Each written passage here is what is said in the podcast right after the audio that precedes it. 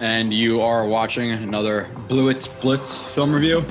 He has that ability to, trust me, he definitely does. Just his ability to catch balls outside of his frame, his leaping ability, his ability to hang in the air, his yak ability, it's it's it's all there.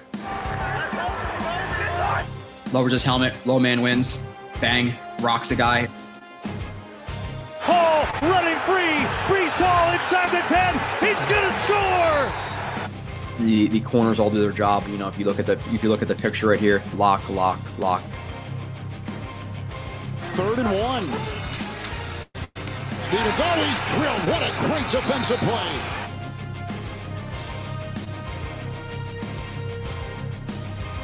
I don't try to Monday morning quarterback any of the reviews I do, and I'll try to be honest with a lot of those things I, I put up. And you are listening actually, I would say listening first, watching slash listening to another edition of Blewitz Blitz as my light behind me goes out because uh, everything I get is a piece of shit apparently. But nonetheless, um, hello to everybody in here. Uh, have a lot to talk about. I think I'm kind of going to run as long as you guys want me to run. Um, I've been doing quite a bit of, of draft prep. Uh, typically, I go over like one guy at a time, and I did that mostly for for Fashanu and Bowers. Um, but Reese or, or yeah, I did that for for Shanu and uh, Bowers, even though I got an extra, I think, game or two of each of those that I still have to watch. Um, and then I got into uh, Fuaga, uh, Odunze, and there's another guy uh, who I'm blanking out on. That uh, Fashanu, uh, yeah. Hold on, let me let me let me see the guys I just I freaking have watched so far because I've watched so many that I'm already starting to forget. Okay, Bowers all the way, almost a full review done on him. I think I'm missing two games that I have to watch. Um, Fashanu, I think I have to watch one more game that got uploaded. I've watched two and a half games of JC Latham, which again, uh, two and a half games, two games is like kind of like, in my opinion, a baseline to maybe start talking about them a little bit. Um, and then I'll watch the final, you know, 10 games of, of each one of Latham, Fuaga, who I've watched two games of, and Odunze, who I've watched two games of. Uh, I plan on maybe watching Alt just because, uh, getting a little bit of a feel for him. And then I think I'm going to also look at Nabers at least a little bit, and then maybe do like a full review on um, the other uh, tackle Mims. I, I forget his first name is, but I still have to watch him. Um, so I've been doing quite a bit of of, of prep and just be, to be able to speak to you guys about it intelligently, or at least someone intelligently. Um, some of the stuff I said last week is starting to be backed up by you know Daniel Jeremiah, who is obviously in NFL circles and he's pretty plugged in with that stuff. And then he had a mock draft come out on I don't know I saw on Twitter maybe like three or four hours ago, and he had Fashanu falling to like 13 or 14, which um, I told you guys last week at least that that I'm not I'm not saying that he's not worth a 10th pick or anything like that. I, I, think in certain situations I would look at him at 10, but to say that he's some top top five, top 10 lock, easily the second best tackle, if not the first best tackle, um, unless I just don't think highly of Alt. I don't I don't see him as that type of player. Um, and to be bold off the jump, I you know, and again, grain of salt. People are going to say Michigan. You go watch the Michigan game. All this stuff. I am saying again very clearly that two and a half games in so far Again, two and a half games in so far. I'm taking Latham over Fashanu at this point. Um, I've then I, I also watched Fuaga. I think Fuaga is is I think he could be a tackle. Um, he struggles with like lateral mobility and some of that, some some of those uh, movement skills. So if you're to have him in zone, um, if you're to have him pulling, like he, he's a good puller because of his angles, but not necessarily because of his quick change of direction on the run. Uh, I think he's a better fit at guard. I think he could play tackle, but I think he could be a really, really good guard at the same time. Um, but I could see a team even taking Fuaga over over Fashanu depending on their needs. If it's a team who needs a tackle or a guard, hey, you draft the guy who you think is a little bit better of a prospect. You hope he works out a tackle. If he doesn't work out a tackle, then you um, play him at guard. I'm going to try to multitask here and, and try to sign into my to my to my Fubo um, while doing this because I want to be able to kind of catch the Devils game as it's as it's going on on the stream. So I'm going to do that for two seconds while I kind of let the chats round up and tell me why I'm an idiot about Fashanu. But um, and, and part of the reason I guess that Fashanu is so hyped up, and, and obviously I'm just maybe a little bit not naive, but I haven't watched him uh, for his entire collegiate career. But apparently last year um, he was a little bit better with the with Penn State, and that's why he was so highly rated on people's boards. Um, I can tell you that I've personally watched just this year of Fashanu, and to say that he's some top five, top ten lock is is complete. is I don't know where it's coming from, but it is what it is, and people run with the same storylines, and they'll change them, even though they were so high on him just a couple of weeks ago, um, or maybe not. Maybe they stick to their guns. I think Fashanu could be a good player. I'm just saying I don't think he's some some stud at this point, but Okay, cool. My thing is working. Two seconds. Three nine one seven four two. All right, now I can get the doubles a little bit because they need to win. All right, let's say hello to the chat. Let's talk about some stuff with the chat. I saw somebody in here uh, right off the jump. I think it was I don't know who it was, um, but somebody was like, "Is Joe going to kill my dream of Davante Adams, Brock Bowers, and um, and uh, Garrett Wilson as like the three leaders you know, of the Jets passing game?" Um, I can tell you right now, to be bold off the jump, since we're being bold off the jump, I'm not touching Bowers at 10. Sorry, I'm not. Uh, I think, and, and Riv could put it in an article, and it's kind of like maybe it's a, a shitty comparison because I, you know, it's not like I watched Mike Gesicki, but he's like a soup. And this is kind of what I said to her. This is why it was an article, but like a souped up Mike Gesicki who could who could block. Um, he's he's willing to block. He's not an inline guy right now. 6'4", 240. If you're asking him in zone take a D, D end on one on one in the NFL level, it's not going to happen because it didn't even happen in college. Uh, you want him as like an angle blocker, a guy who's going to um, down block, who's going to combo, who's going to um, who's going to crack a linebacker, who's going to crack a safety, who might even crack a DN if he if he has favorable positioning and the DN can't see him. Okay, I'm with that. Arc blocking out, um, you know, on an outside linebacker, a safety if he's leading like a sweep or something like that. Okay, I'm cool with that. Um, but in terms of like some studly prospect, and and again, just you know, transparency in terms of like what I thought I was getting before I watched him, I was expecting like Gronkowski, and maybe maybe I was being a little bit too like maybe being stupid in terms of like thinking about Gronkowski. Um, but he's not an inline guy right now. And if you're drafting him for YAC, I think you're that's that's kind of a bad reason to draft the guy because he could you know he could break tackles in college, which obviously could translate to the NFL, especially if he does add weight and things like that. But to think that YAC's just going to automatically translate, like I don't know. It's it's it's you know you can't just necessarily make that leap. But I still I think he'll always be good at YAC. But to say he's going to break tackles like he did in that Alabama game is just not necessarily feasible. And on top of that, which I can always show plays and stuff, and it's the benefit of maybe not having a ton of topics to talk about. But um, Bowers in in contested catch situations, I probably saw about maybe nine or ten um, jump ball situations that I that he had in, in Georgia this year, and he came down with maybe two, two out of ten. One of them was a really lucky one-handed catch. So, and I can show you the guys those plays, but in terms of his contested catch ability, it's not there. Um, his route running, he's he's very athletic. Uh, obviously, we know he has top end speed. Obviously, you know he's smooth out of his breaks and things like that. But in terms of the actual route running abilities, um, his shoulders come up high before his breaks. His footwork is not great on his breaks, so he's not some polished route runner with elite hands who can go up and get the ball and YAC. Like, yeah, YAC, yeah, really good athletic ability, but he's not Kyle Pitts. But at the same time, he's a raw route runner. He doesn't go up and get the ball. And then I think his hands are are average, um, in, in my opinion. I don't think his hands are, are great. So uh, in terms of him at 10, you know, for a team who has a tight end or two, uh, if you're a team who's lacking, you know, a, a, starting tight end and you can maybe take a shot at him, sure. Do I think that I, or do I want to take him when you have Conklin and Ruckert in your room? Absolutely not. That's where I'm at right now. So being bold right off the jump, 12, 12, minutes in, I'm telling you my thoughts. This light is so fucking bright. Um, wow, hold on, let me just like cant that up or something because it looks like I'm like getting hit by the sun. That's like a little bit better, I guess. Okay, let's see the chat. Um, and again, if you guys want me to go over plays, I can legitimately just share my entire screen with you guys and then show you. I probably have like six or seven, maybe eight of his contested catches, and it's just not not there. Again, raw as a route runner shoulders come up high before his breaks. There's some lack of commitment to stop steps and things like that. Um, so if you're drafting him because he's athletic and gets yak when you already have two tight ends, it's just it's it's not for me. Uh, and then again, uh, just to solidify kind of what I said last week or to reiterate with Fashanu, um, I, I, think that two and a half games in, I'm a Latham guy over Fashanu. Um, and then I can even understand Fuaga going over over Fashanu in certain situations. So, uh, which I'm kind of glad to see that at least came out this week in, in Daniel Jeremiah's mock draft in terms of like he talks to people and apparently that's how he does his mock drafts. It's not necessarily what he thinks, but it's what he's hearing from the NFL. And if the NFL is thinking he's at 13, at least I'm somewhat vindicated at least this week. A lot can change. uh, in the next couple of games. You know, I could watch JC Latham versus Michigan and be like, dude, this guy sucks. Um, obviously, two and a half games is an extremely small sam- sample size, and that's why I want to uh, kind of mention that because my opinions can change. Um, if I was five, six games in, I would feel more confident in, in, where I stand on on Latham. But two and a half games in, I'm more impressed with him than I was with Fashanu.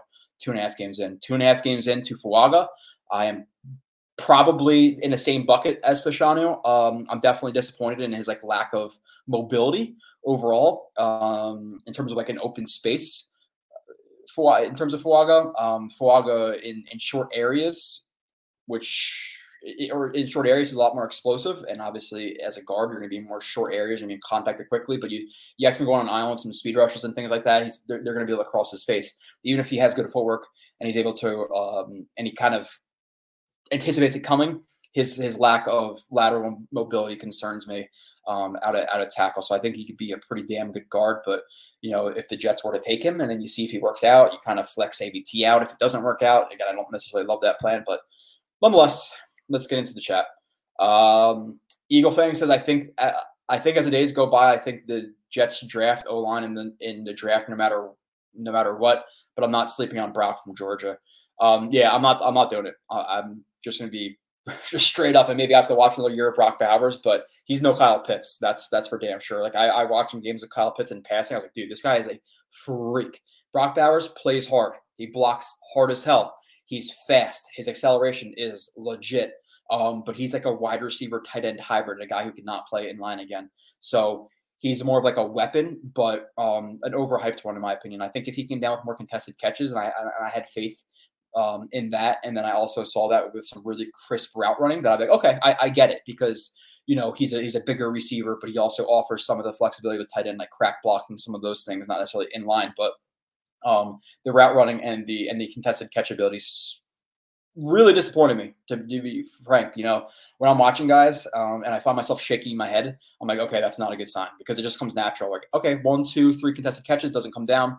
Maybe luck of the draw four five six seven come and i'm like mm, dude the contested catches are not not not there for me. So uh, yeah i'm not i'm not doing the the, the brock georgia thing so og blue splitters what's good or whatever the kids are saying these days um, yeah, we got some OGs, which by the way, I appreciate you guys. I kind of bitched about being at 8.97 and I'm now at 8.99. So I'm like within 10 or so from getting to 9,000 and the push is on to 10. The push is on to 10. Hopefully the draft can help me out with that. Um, or maybe not because people are going to be like, oh, I, I love Brock Bowers from highlights. I'm going to click off of this downvote, unsubscribe.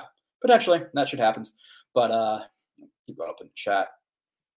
Uh, I'm curious about the mid late round quarterbacks in this draft. Yeah, I don't. Uh, again, I don't know um, about the quarterbacks, and even even with the quarterbacks, like I'm willing to draft a guy in, in, maybe the fourth round. I'd prefer like fifth or seventh. I think the Jets don't have a sixth, or they don't have a. I, I forget what picks. Maybe the sixth. They don't have a sixth. Um, I don't want to take a quarterback in the third round. I think in the third round on this team, you might be able to still find an impact player. Let's say they do draft. Let's just say it is Fashanu at ten. Um, if you are to add let's just live in fairy tale land here and we get like nothing, nothing too crazy. We get Calvin Ridley. Do I think they can add a third round receiver who could usurp or or be better than a Allen Lazard in the third round? I do. Do I think you can sort of you, you could draft a running back there who would actually make a legitimate impact in the third round? I do. Do I think you can draft maybe a safety there, with legitimate impact? I do. A D tackle? I do. Uh, so do I want a quarterback that early? No, I'm going to say third round, probably off the table for me, unless it's a guy like really falls. Fourth round, I consider it, but I consider more like fifth round because even the fourth round, you can find some some players who are going to contribute. Um, obviously, dependent, you know, variance upon GM to GM uh, in terms of how much faith you have in them. But nonetheless, uh, we need to hear about Fashanu versus Fuaga. Yeah, I talked about it a little bit. Uh, again, I, I, think Fashanu. I'm not even saying he's a bad prospect, so I don't want people to put it out there like, "Oh, Blue thinks he's a terrible prospect." That's not it. I'm saying he does not deserve the hype that he was getting um, in terms of like top ten lock. No way he's going to fall to the Jets because I said it last week. If I just had it in a vacuum, right, like last week, that he's on the board, you can take him. I'm not signing the dotted line for that right now. I'm not.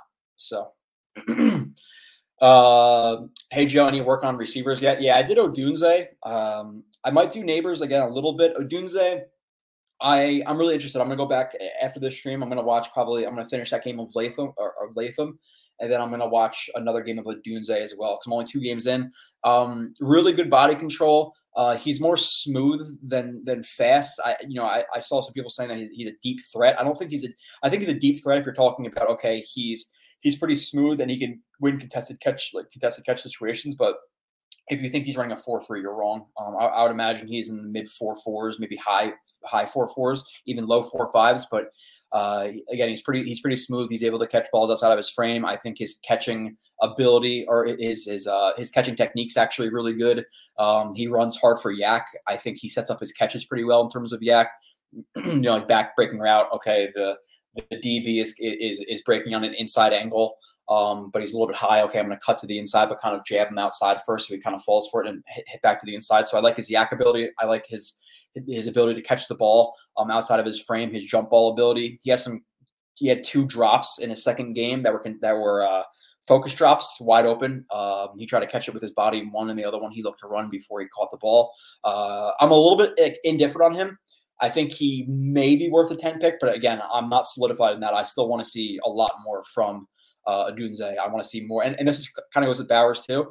I want to see Odunze separate more than he has. I want to see him in more press situations uh, that I want to evaluate his press situations.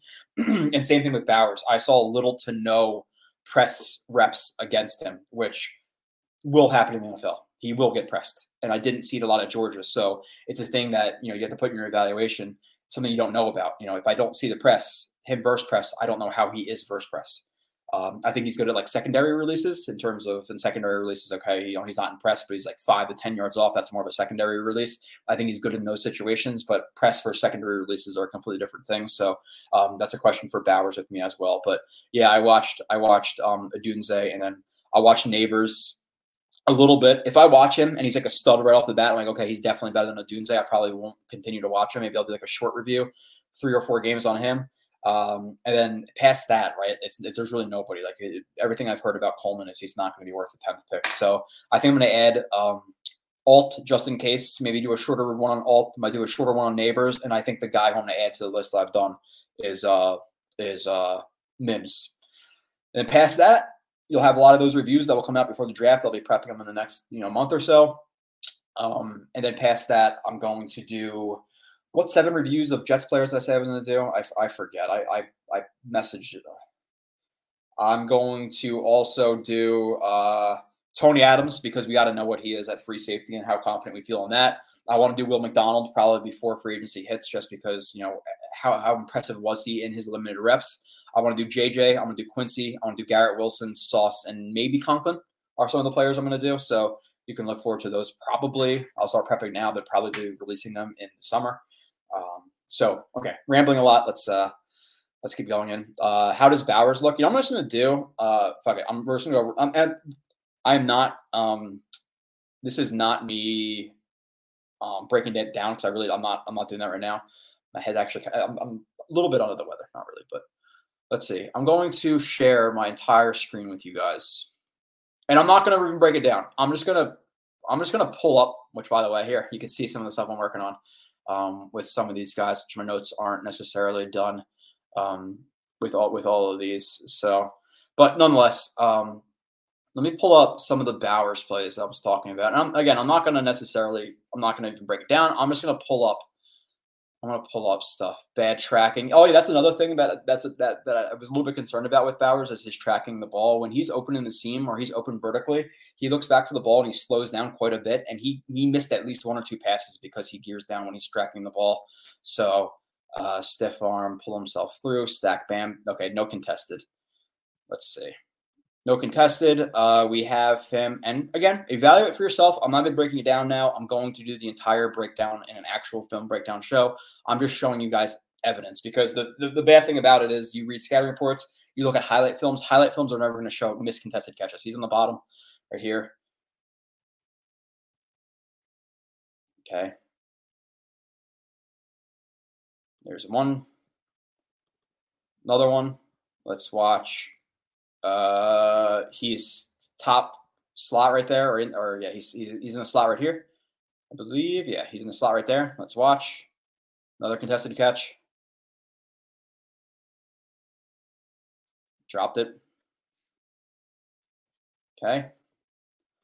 Uh, lack tracking. We'll. That's that's the thing I was talking about. Um, there, there's another thing I don't like about, it, and I saw this at least once or twice with him, and this is something that you'll get yelled at in high school for.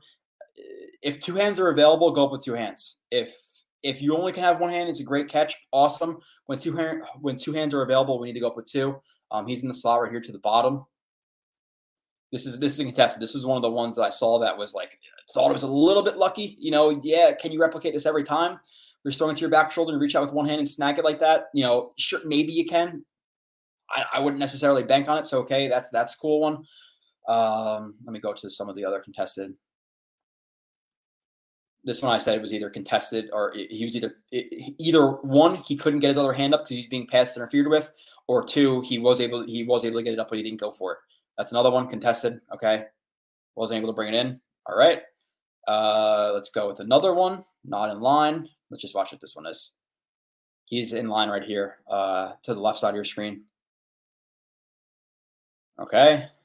So do we want him there in the NFL level? Probably not at this point. And there's more of that in here, I'm sure.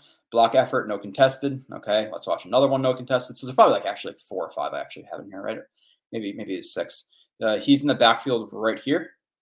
He's in the back uh, backfield. Wheel. Another one, no contested. So you know you have a guy who struggles at that. And I'm not, I'm saying like some of the plays were good plays by the defenders, etc. But um, just just to, you know trying to trying to prove my point a little bit. So let me get back to the chat after I showed that, just because I wanted to kind of maybe maybe show it before we really start to talk about it. Uh, Rob D says, uh, "What's up, guys? Biggest advice I have uh, that people never follow: if two players on different tiers, take the better player. If two players are on the same tier, take position." Um, yeah, you want to like draft best best player available out of position of need. That's kind of what what I go at. Um, and like you said, like now the Jets might force themselves into a hole here if in terms of the the draft because let's say you do sign two tackles, right? Whoever they may be. Let's say you get lucky enough you sign Tyron Smith. The other tackles Onwenu. Holy shit, the Jets just got Tyron Smith and Onwenu. Awesome. Um, let's say that they have Fashanu at an A minus, but they have Odunze at, at a B do you take the A minus and, and, and he's a backup this year, or do you take the B, you know, the B the, or the B the B plus? So it kind of depends on the situation. But anyway, Jet super fan, what's up, Joe? I think we need to fix the O line in free agency and draft the best offensive player at ten or trade down thoughts. Um, yeah, it's just dependent on can you fix the offensive line in free agency. I think that's obviously the, the plan is you want to go into the draft with the most flexibility and, fix and fixing the offensive line um, in free agency is your way to do that. But is that realistic? You know, you're looking at Onwenu as probably one of the better tackles available. Jonah Williams, one of the better tackles available. Tyron Smith, but he's been playing about what 10, uh, 10 games per like the last three seasons. So do you want to add another injured type guy to a team who's already facing a ton of injuries? I don't know. Um, with that being said, if you can do that, then yeah, great. Take the best player. Take freaking take freaking Fuaga you know, and, and, cut and cut Laken Tomlinson, you know, and put him at left guard or, or right guard and, and move AVT back to left guard or whatever it may be. Um, but it's really dependent on free agency. I think the plan is to obviously do that, but I think it's a little bit easier said than done. Uh, so we'll see. We'll see what happens. I'm hoping they add at least one, you know, mid tier, you know, tackle. Uh, so we'll see. Uh, you have to like Fashanu over Neal at least. Oh yeah, yeah, yeah. No, no. And what I'm telling you, Dan, uh, uh, Daniel is uh, like Neal that year like realistically, I wouldn't have dra- I probably would have drafted him like the third or fourth round. Like really. Like I'm not even kidding. That's that's not me just saying that because now he sucks and I can dunk on people, dunk on him. Like I put up threads on Twitter. I'm like I don't get it at all with this guy.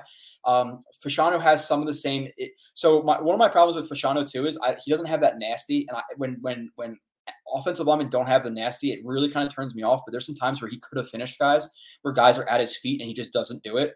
Um, his run blocking needs a lot of work. Uh, if you're talking about a zone play, him one on one with a D end, I'm not very confident in that situation. If we're talking about like more angle blocking where he can get advantageous angles and work with guys on combos and things like that, um, I'm more. I think he fits better in that system as of now. But you see a lot of him stalling his feet, scooping from low, um, never rolling his hips, getting his chest controlled. Like I, you know, like I have plays of him um, getting stood up by lineback by linebackers in, in, at the collegiate level, which is a little bit discouraging. And then on top of that um, on top of that, you know, actually, I don't know what I was going to say, but if he's getting stood up versus linebackers and, and oh yeah, if he's getting stood up versus linebackers in the collegiate level, what's going to happen in the NFL? So definitely concerning in terms of the run blocking. The run blocking is pretty piss poor. I'm not going to say it's as bad as Neal's was, but it's still not great. Um, and then uh, there's I was I, I remember the point I was going to bring up again. I fucking I, I, I forgot with Fashanu.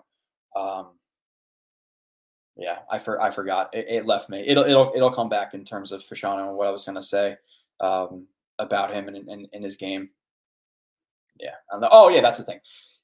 Typically, like when you watch players, uh, one of the things that I really like to see, it's like one of the check marks that I that I put down and make an actual checklist. But you want to see players dominate lesser competition. So when I watched him versus Rutgers and like some other smaller schools, I'm like, okay, I really want to see him shit on these on, on these fellas, and he didn't. So that's also a red flag to me that he doesn't necessarily dominate lesser competition. So again, I, I think he's a guy who could work out eventually. Um, do I think he's gonna be a stud in year one, year two? Maybe not. Um, but again, I have to. I'm gonna go back and watch another game or two of him that I have to have to do. And maybe I was a little bit low on him. Maybe my expectations were too high. And now that I've watched Fuaga and Latham and I'll watch Mims, maybe my expectations um, level out, and maybe I think he is the best tackle out of those guys. I I don't think so, but we'll see. Joe would like me over. Ta- yeah, yeah. Evan Neal, it's just that was a bad one. I don't, I don't get drafting in the top ten. Joe Douglas will draft best available football player last year. McDonald and, and um, Mayer was next, so don't be surprised if he drafts Bowers. Yeah, I don't think Bowers is going to be necessarily the best player. I don't, I don't, uh, you know, and I'd have to watch other, 10, you know, ten other players and really formulate a list of, of who's the best player available. But I'm not, I'm not signing the dotted line right now in terms of Bowers being a top ten guy in this draft. Um, even if the Jets, and again, a lot of the conversation kind of stems around the fact that the Jets don't necessarily need a tight end, so he's like really kind of off the board for me. Um, if even if they did need a tight end, like let's say they didn't have Ruckert and it was just Conklin and a bunch of nobodies, I'm not even completely sold that I would take him in that situation. Uh, I don't love him as much as other people do because you know Yak and, and effort and all that stuff. Like like effort is translatable, but if you can't win contested catches in college and you and, and you're you can't necessarily block at an inline level in college. It just gets harder in the NFL. So yeah, he may develop into a good player, but I think he needs to add 10, 15 pounds um, at least, you know, 240. Uh, in terms of being an inline blocking tight end, it's not, it's, it's just not going to happen um, right off the jump. So Latham is getting a bad rep because of the playoff game. I watched a few of his games and he looked like a good prospect. Yeah, exactly, beloved piece. Um, that's the only thing I hear is I, I, I put up like a Latham play and it's oh watch him versus Michigan. Oh watch him versus Michigan. Oh watch him versus Michigan. Okay, and, and again, this is not necessarily one for one, but is CJ Stroud is he a bad is he a bad player because he he sucked versus the Jets or didn't have a good game versus the Jets? Like we can't take a, such a small sample size and make that um, make that his overall you know um, your overall thoughts on the player. And I know that the last play of the game he got blown up, and I'll watch exactly why. It looked it looked like a little bit of he was a little bit passive on that play. I wanted to see him take the fight a little bit more to that end, but I'll actually get into the tape and, and really really break it down. Um, but one game doesn't make a guy, you know. Uh, again, CJ Stroud then sucks because the Jets game he was not good and they, did, they didn't produce anything on offense. You know, uh, Mahomes wasn't great versus the Jets. He sucks now. Okay, like it's it's just stupid to do that. So I, am glad you brought that up because it's very dumb. Uh, that's the only thing you hear about Latham is oh oh Michigan oh Michigan oh Michigan. Okay, well what about the other ten games of the season? What about um, you know the games I watch? The games I watch so far are uh, Middle Tennessee, Texas, and I'm on South Florida. I have Ole Miss, Mississippi State, Texas A&M, Arkansas, Tennessee, LSU, Kentucky, Chattanooga, Auburn, Georgia, and Michigan to still watch. So my opinion can completely change. I can say this guy sucks. Right now, again, I'm more impressed with him than I uh, with Fashanu early on. Uh, how do we feel about our DC going to be one of the coaches in the combine? Uh, says Eagle thing it's a good thing, right? It's it's never a bad thing. It's it gets them exposure um, in terms of just working with other coaching staffs, making a few more connections, and then obviously it's it's it's beneficial. Like the Jets had their Studley 2022 draft, which might go down as legitimately the best draft of all time, um, and uh, you get you get to know the players better. You know, you could interview these guys and you could watch their tape. There's nothing like practicing the guys with these guys for a week. You get to see who they really are. You know, uh, it, it's hard to hide who you are in a week of practice, especially if you're if you're going through the dog days. Uh, so I think it's great. I think it's great. Last time we we, we drafted some good players. So um, I don't know, Joe. I think Fashanu reminds me of Rashawn Slater Chargers, but why? Like why? It, it's like uh, again, like I think that's relatively easy to say, but why exactly? Um, one of my things with with Fashanu too is like his his typically what he does is he'll he'll if he obviously he's the left tackle, he throws his right hand and his, and his right hand ends up being like a really soft punch, and he and he just tries to kind of tap you with it, and then he catches you with his left hand. So it looks really nice, like tap with the right, catch with the left. The problem was a, t- a few times on film, guys would time the, the right to the left, and then his chest would be open, and then people would bull rush the shit at him, and he'd end up on his ass. So he has a really good pass set. That should be his go-to pass set. But I also want to see more outside punches. I want to see just more strong inside punches and kind of like a instead of like a feel it out inside punch. Um, I, I want to see you, you know more variety to that pass set because yeah, he has like his his go to. Um, but if you only have one go to in the NFL level, you're gonna get shit on. Um, and I saw too much of him doing the same thing and then some guys taking advantage of it. If you could time that inside punch, swipe that, and then take his chest when he's trying to catch you with his left because his left's not coming from a strong angle. It's not coming into the outer pec. It's not. It's not. It's not at a you know strong elbow angle. It's more. It's more of like a half moon punch to like a scoop, and it's not very strong. So he catches guys more than he like dictates. And if you're catching versus dictating at the NFL level, again, it might not always work out, especially when you're lacking strength. Um, just from college to NFL, everybody in general, minus guys like you know Fuaga and, and Latham and Becton and those type of freaks who come in. But uh, is not going to be some physically dominant player in terms of his physicality and his strength versus NFL lineman or uh, NFL D lineman at this point. He has to build up his strength at this point. So um, Rob D says could help getting a day three D tackle or linebacker. Uh, you could see a day two D tackle realistically because the Jets, you know, we're assuming that they're going to address, um, you know, tackle, tackle, and uh, receiver early on in the draft and early on in free agency. Your next biggest needs are starting strong safety, defensive tackle, running back two. You know, so I can easily see the Jets taking a uh, not even a day three defensive tackle. I can see them taking a round three defensive tackle, a round four safety. Like that's possible. Um, uh, and then, like I said, I think they also need. Um, I think those are probably like the, the biggest like secondary needs the Jets have, right? Are I would say safety, strong safety, probably number one. I would probably say number two is defensive tackle next to next to Q. You need another guy in there. I'm hoping it's Quinton Jefferson. Then you sign some run stuffer. Um, but right now, that's a pretty big hole uh, next to Quinnen Williams. And then past that, you need a running back too um, on the Jets. So those are probably like the third, fourth, and fifth needs on the Jets. Um, and then obviously one and two being being offensive line and, and receiver. So, oh by the way, too, um, maybe I got to change like the the input or whatever. But I changed some shit around my camera. Ryan helped me and uh, I don't think it's on cut out now. I think the picture might look a little different. I don't know. It's like very bright in here. I look like I'm albino. I don't know. Maybe I am. It's it's it's it's winter, so I'm not going outside a lot.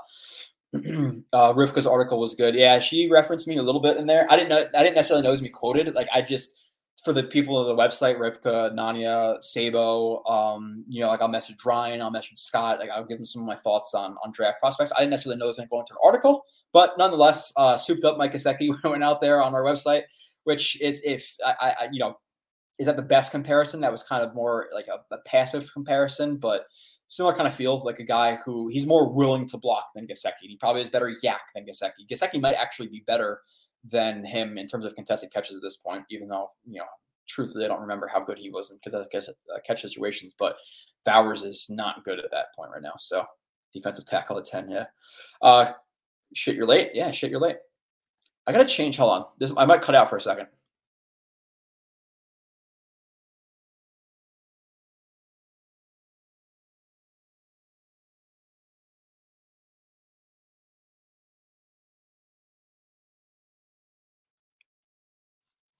My Wi-Fi is being sketchy. I changed it from my Wi-Fi extenders to my Wi-Fi, then it starts not to work. So I'm on my Wi-Fi extenders right now. So um, Wi-Fi is one of the harder things to figure out. It's just a pain in the ass. I gotta get like a hardwired connection or something like that. Um, okay, although Fashanu at 10. Uh, nope, I'm not signing the dot. I can't click on your guys' chats right now, so something's going wrong with my side of this. Okay, hold on. I'm gonna. I might be back in a second.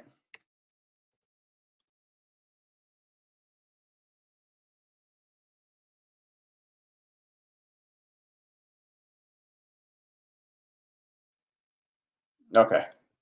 Should be good now. Hold on, see if I can. Okay, I pull up chats. It wasn't letting me pull up chats for a second. So I screwed up something on my computer. Um, I'm not the best with technology, as we know. So let me go back up to the top. Oh, Sean with 10. Yeah, I did that. You're coming in very grainy. Hmm. Yeah, I gotta, I gotta, I gotta play around with the inputs and stuff like that. But I, I can see like little dots and stuff behind me. Uh, sober Joe looks younger. I don't kind of. I, I feel like I come on here probably like once or twice a year and like have some beers with you guys, but nonetheless, you know, it's not really. It's not. It's not a lot. And uh, January is a completely sober month for me, nonetheless. So, good evening. Good evening to you, Meatball Parm. Uh, uniform changes look like it's coming. Uh, the current jerseys are heavily discounted in the shops right now. Yeah, I saw that. I think NYJ Matt maybe put that out there that the jerseys were um, were for sale. Uh, the regular jerseys. I, I think it's it's it's all but written or it's, it's all but just out there that the Jets are going to go back to the to the retros, uh, the white, the green, and I think they do some type of alternate black with those because you know it seems like fans like the blacks. So if you could have the throwbacks with some type of black incorporated with it, maybe even just make it straight black, like I that'd be pretty cool. So I'm excited. Camera looks horrible. Yeah, let me um let me see real quick. I'm gonna I'm gonna try to play with my settings a little bit on my side. Uh, full definition. If I go high definition, maybe it looks better. It's a little bit lower quality though. It still looks like it's grainy. Standard definition. Still grainy, right? I could touch up my appearance and make make me look like I'm like a. No, I don't know. Yeah, I got I got to play around with it, guys. I, have uh, I've I've played around a little bit with the camera and stuff, but I gotta uh, I gotta figure it out clearly. So I'm coming in grainy, but as long as you can hear me, it's it's all good. You don't really need to look at much. Uh, I've heard some people compare Fuaga to Sewell, Wirfs, and Darnell Wright. Do you agree with this comparison? I don't. Um, I think Sewell was a guy who was supposed to be a tackle. I think Wirfs was a guy who is a lot more athletic than Fuaga ever is. Um, Wirfs was considered to potentially be a guard because of, I believe, arm length, right? Not not, not necessarily uh, lack of athleticism, because Wirfs is actually very athletic. Fuaga is a monster. Uh, if he's down blocking you, you're you're, you're kind of fucked. Um, he's super super strong, so him and Wirfs are definitely different in terms of prospects because Wirfs is much more athletic than than Fuaga in terms of his movement ability. Um, and then Darnell Wright was, you know, a he was a he was a, he's a more of a plotting tackle. Darnell Wright is closer to Latham than he is to Fuaga to me. So I don't know. I don't agree with those. Um, and in general, I hate player comparisons. I really do because I don't think any player is a good comparison for another one. It just it, I don't see them ever as viable. I don't. Um, draft Bowers, period. If we get a wide, wide receiver, yeah, I'm not. But because of why? Because of because of YAC. Because that's the only thing I saw in terms of like weapons. I was like, holy shit, like that's really really important. You know, or that was really really impressive because he's not a great route runner at this point. Yeah, he's he's fast, but cool, he's fast. So the route running, contested catch ability, and the catching ability in general are not necessarily up to snuff. So I don't think he's some studly weapon um, at, at, this point, you know. And I'll watch Nabers and I'll watch Odunze, um, but I might even have Odunze over him. So we'll see. In terms of for the Jets, there, there's uh, there's differences between Jets big board and my big board. So we'll see. Um, Harlan says, okay, got here closer to the start. Blue it splits. What's up, Harlan? Um, Eagle Fang says I like Kincaid over Mayer last year. Also, I also like Flowers and Gibbs and all our major players, their teams. What what I was wrong with was JSN. The thing the thing about it is with a lot of player evaluations, like it's so you know, part of it's the player actual player evaluation, but part of it's how they're used, part of it's where they go, part of it's how the coaching staff develops them. So um, it's not like you see Sam Darnold, you know, in the in the rookie class with with Josh Allen, with with Lamar Jackson, with you know whoever else. Um, I'm blanking on who else was was there's there's another a Baker Mayfield. You know, there, there's some players in there who obviously worked out. Yeah, Josh Allen, Lamar, and there's another one I might be missing. Um, but let's say Sam Darnold went to the Bills. Sam Darnold went to the Ravens. Is he the same player? Probably not. You know, so it, fit and the team you go to in their development is also a large part of it as well. So. Um, yeah, JD has been known to find good players in the fourth, fifth, and sixth rounds. Um, yeah, I, I would say it's he's like he's he's he's solid in, in the mid rounds. Solid. I'm not gonna say he's a stud or anything like that yet, but um, I heard Odunze ran ran in the low. Yeah, I, I I doubt that. I really do. Um, yeah, I doubt that. I don't. I would I would say low four fours to mid four fours. If I had to guess, I'm gonna say like a four four five. Yeah, four four four right now. Sometimes it's hard to tell on tape. Um, but low four threes, I don't see that at all. I don't see that at all. It was fun watching Mecole Hardman not catch a bomb from Mahomes last week. I'm excited for the playoff football this week. Uh, I don't know who you guys are rooting for. I was rooting for the Lions. Hold on. I was rooting for the Lions, but it seems like they're a little bit too cocky for my liking. Um, so I'm rooting for the Texans and the Lions, I guess, in, in the NFC, but they're starting to talk a little bit too much for me for guys who haven't been there like ever. Nonetheless, I'm still hoping for a Lions Texans Super Bowl. Do I think it's it's obviously it's probably not going to be that? I would say if I had to guess now, it's probably going to be Ravens Niners. Um, but either way, there's some good football this week. Even you know the Bucks, the Bucks, uh, the Bucks and the Lions game right now. You have Baker Mayfield coming out there. Uh, I think Gardner Johnson was saying something about you know them not being good. Whatever he was saying, Gardner Johnson always always yaps a lot. Um, and then Baker was like, yeah, he mentioned you know a player who we haven't played, who hasn't played since like week five. So we better like turn on the tape. So um, it's gonna be an interesting game. You know, I might like the Bucks have their championships and stuff, but Baker's like I, I, didn't like him coming out at all with Cleveland or anything like that. But like his arc, like his his redemption arc is kind of appealing to me a little bit. I find myself rooting for them a little bit at times. Um, and with the Lions being a little bit maybe over their skis in terms of cockiness, I'm kind of indifferent to that game. Whoever wins it wins it, but we'll see. Uh, okay, let's see.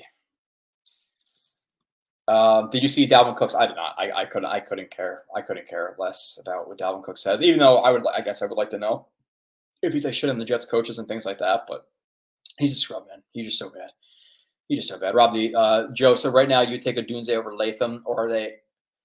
Um, right now you would take Odunze. No, no, no, no, no. If if you think that's what I was saying, no. Uh, I'm taking again two games in. I will preface it two games into each. I'm taking Latham over Odunze right now. Um, I'm saying Odunze may be in consideration. I didn't watch him and was like, no way, he's he's picked ten. But I also didn't watch him and say, oh yeah, he's a slam dunk at ten. Uh, two games in, I don't feel like I have enough to really talk about Odunze intelligently enough in terms of like where I think he falls um, in my final you know rankings and thoughts on him. Um, I'll, I'll, probably you know in terms of like the guys I've done in, pri- in, in prior years, I would have Garrett Wilson higher than him. Garrett Wilson just much better of an athlete, much more explosive. Um, Drake London, I would have over Odunze, even just a few games in. Drake London was pretty apparent right away for me that I, that I like the player. Um, but it depends on the class. You know, it depends on the class. And I still have some guys to watch. But right now, gun to my head, it's Latham over Odunze. Uh, come on, people. There are 58 watchers and only 13 likes. Yeah, yeah. Get, get, get me 10 more. Get me 10 more by the end of this. That'd be nice. Even though I don't know. We're gonna like text your mom to, to to subscribe, but yeah, getting to nine would be nice. Um, tens the tens the tens the big goal, but uh, nine is nice because I've been floating like eight nine for forever at this point. Um, Wild Wave. The more day, the more the days go by, the more it looks like the Jets are taking a weapon at ten. Um, yeah, I don't know. I don't. I don't. Based on like what? Because Nabers is probably gone, right? And then if you're talking about weapon, Odunze, Bowers, I don't think either are slam dunk picks at 10 at this point. Um, I would take Latham over both of those again early into it because I want to be, oh, Joe loves him and he's, you know, he's a, he said he's a top five guy. That's not what I'm saying right now, early. I'm taking Latham over those guys. Um, and then past that, I might even take four. Like if, if you, hey, no other knowledge about what happens in free agency, what happens, you know, rest of the draft, whatever. Fuaga versus Bowers. Who are you taking at, at 10? Fuaga. Give me Fuaga. Give me Fuaga. I'm not taking Bowers. I, I, it's just it's just not for me. I'm not saying he's not going to be a good player. I think he could be a really good player, but I think he needs to develop.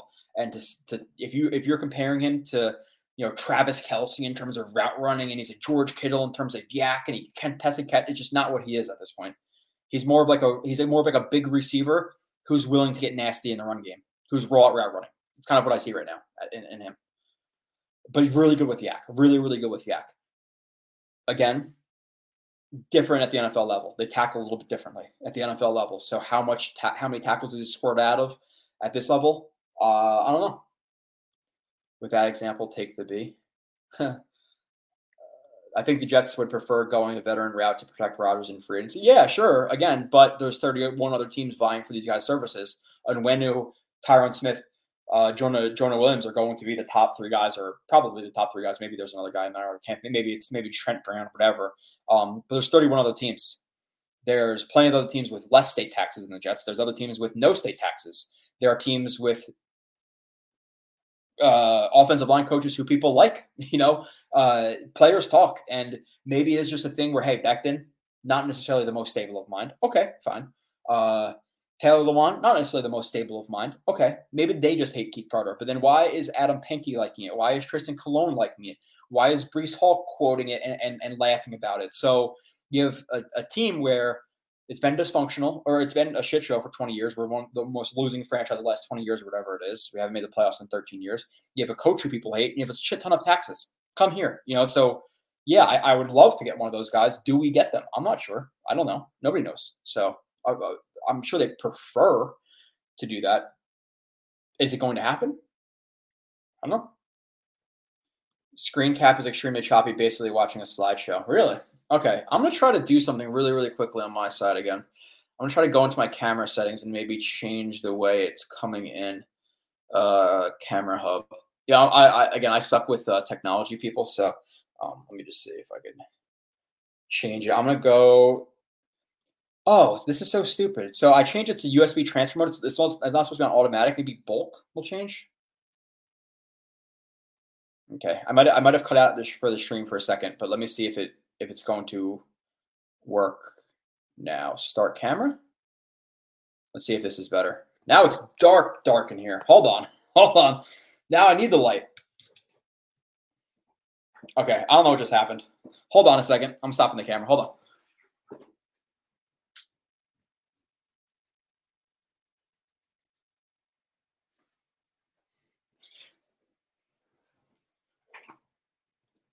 All right it's still freaking dark in here, but uh, we're, we're trying we're gonna try to we're trying to figure this out on the fly a little bit. Um, I don't know what's going on with my camera, but the one automatic went in so freaking bright, and now it's so dark. So I should be clear, but it's fucking dark as hell. All right, it's dark as hell. i am gonna, I, I apologize, guys. I'm not here. You're not here for the technical aspects of the show. We're doing it from a dark ass room. Uh, okay. I think Rodgers learned his lesson last year. Uh, Eagle Fang, if anything, Bowers may not be on the board when the Jets are on. That's and that's fine. Honestly, uh, I sign me up. Tell me right now, Bowers is not going to be on the board, and that's one be- uh, player who can fall to us. But uh, he's a guy to me who's overhyped by fans as well. I like him. I think he could be a good player with some development, but I thought I was going to be watching like Kyle Pitts level player the way that people were talking about him, and I don't see nearly the same type of player in terms of like, oh my god, this guy's a freaking freak. People like, oh, Kyle Pitts this, Kyle Pitts that one, Arthur Smith didn't use him correctly, in my opinion, and two, I think he broke like rookie receiving records um, his his uh, his first year. So he's he's capable, and regardless of what he came became in the NFL, he was a stud prospect. Uh, I don't see Bowers in nearly the same light as a Kyle Pitts. Um, okay. Perrion Winfrey, and we still need a running back. Yeah, we need a running back too. Um, I don't I don't understand how a camera setting going from automatic to bulk makes it dark in the room, but nonetheless, I guess I guess automatic was trying to lighten up the room for me, but I got I got to figure it out. Hey Joe, uh, hey Jets, mess mess mess. At least you're not glitching. True, true. Pick not looking great. Yes, I'm I'm trying. I'm trying to uh, to rebound from that. Now it's just dark, so maybe I'm not cutting out and and uh, and all that shit. But here, at least let's just uh, at least you can see the light back there. I don't know. Maybe that's better. Whatever. I hope the Jets go back to white helmets also. Um. Yeah, yeah, I would. I, I like. I like the white helmets as well. I, I would say, uh, or I would say, stay gold Jets. White helmet, green, white helmet, white, white. I guess then would be black for and black, black on black for the for the alternate. I didn't like the green helmet they had now. Um, I just didn't. But tackles with wrestling skills always seem to have good careers. That's why Wirf was a no brainer. Yeah, it's uh, it's uh, having that background, like having like the redirect ability, because there's so many times as a tackle where you're off balance and you're off balance versus a guy who's 280 pounds, 300 pounds, 320 pounds. If you have the ability to like sink into your anchor, um, get leverage, which is a lot of like, a lot of what wrestling is, strong grip strength, all that stuff. It's just so many so many things translate um, from wrestling to playing offensive line, just just recovery ability, um, sticking on blocks, things like that. So um, guys with prior uh, wrestling experience, depth that light went out again. I just it's just okay. We're doing it from the dark, just straight dark right now. Straight straight dark. The the, the thing I bought just fucking keeps cutting out. That shit. Um, I bought a light. It's like a green light bar from whatever the freaking website was. I get it. I turn it on. It doesn't work. So I'm getting another one of those shipped to me. So hopefully that works. That light's not working now. I just I don't I don't know people. I'm trying. I'm trying. Bro, if Odunze ran low four threes, he's literally yeah. I, again, I, I, think it's more mid four fours. Um, running a four three at at six three is pretty ridiculous. I don't I don't see the explosiveness. Again, he's more smooth than explosive. I think he could be a, a good player, a good possession guy. Um, I don't think it's like a direct comparison because I'm just being transparent. I didn't watch like a, a Pittman in uh, college, but I think he's like a Pittman type of guy. Um, you know, smooth, not fast, good contested catchability, possession guy, but he's you know four threes. I don't, I don't, I don't think so. Four four four at six three. Yeah, four four. Yeah, four four four, four four five. Maybe I could see like high four fours. I could see low. I, I would say anywhere between like a four four four and like a four five two, maybe more mid four fives. But I don't, that that's about where I where I see him at. And sometimes it's hard to predict. Again, I have to watch more of him to see that. But um, I don't see us passing on the big three receivers if Alt isn't available. Uh yeah, no, because is it like Odunze is such a better prospect than Latham? No. Is Odunze such a better prospect than Fuaga? No. They're kind of all in this like a similar type of bucket, so I wouldn't say that you know they they are locks over him.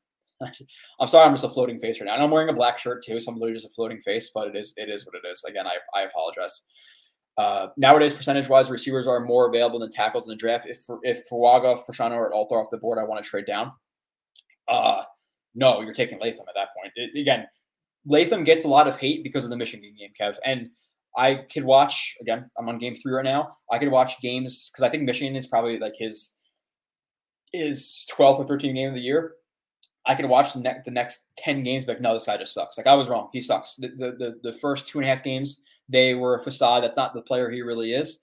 Um, but based on if, if he is the same player during or, or, over the first two and a half games, over the next 12, but then he has one bad game against Michigan, you can't just say he's a bad player because of a one bad game versus Michigan. So um, I think Latham's being overlooked right now. And again, right now, very, really into it. He's my tackle two. Um, I'm taking him over Fashanu. I'm going to my head right now. Admittedly, not having a lot of, I don't have enough substance. Like I, I need more from uh, from Latham. Uh, I got to watch a lot more to, to solidify that because he can have a lot of shittier games. Um, but to say, okay, th- those guys aren't off the board, uh, don't take Latham. I don't. I don't think that's that. Not in my mind. Not in my mind. What's more valuable for the Jets' 2024 offense? I'll, uh, Olu's pass blocking or Fuaga's run blocking. Uh, pass blocking, pass blocking. But I think I think Fashanu's pass blocking is also somewhat overrated. I, I think that he has he's he is solid. He's solid in certain aspects of the pass game, but uh, I think when people are talking about him, they're kind of acting like he's some absolute stud in pass pro, and that's not going to be any work in the NFL. And I completely disagree with that. I do. Uh, okay, because I really like Latham. Lowell, glad you're on my side. Yeah, yeah, yeah. And, I, am gonna watch more. I'm gonna watch more. But so, dude, he is nasty. He is nasty. Now, my one problem with with Latham is he's not the best mover. Um, I would say him and Becton, or like I, I see the comparisons because they're both big. I would say Becton was more athletic in terms of like his ability to move. I would say um, that Latham might be a little bit stronger than than Becton was. My problem with Latham is is he can overset. He can get beat to the inside. You could fix that because he has the ability to move inside. Like he has that short area explosion. He has good lateral movement. You just got to teach him to not overset as much as he as much as he does. Um, there's times where in the contact window he can get a little bit heel clicky, which you want to uh, limit because your heels are clicking, you're not, you know, you're, you're off balance basically. You you want to you want to have a better base than he has at certain times. Um, and then one of the other aspects is he he's definitely grabby at times. Um, that that is you kind of see it in two aspects at least so far. One when he's beat to the inside because he oversets, and then two he tries to finish like every single play, and he'll be a little bit off balance. You know, driving a linebacker ten yards back, and because the linebacker didn't go into the ground, you know the linebacker may try to like escape him, and then you'll see uh, you'll see Latham get a little bit off balance, but because he wants to finish that guy so bad, he ends up like dragging him to the ground like by his jersey and shit like that. So if you could teach him to be a little bit less aggressive overall, both in terms of trying to finish shots to the ground, um, and then in terms of uh, and then in terms of um, not oversetting in terms of like aggressiveness, aggressive in his sets, then I think you'd limit a lot of the holding penalties with him.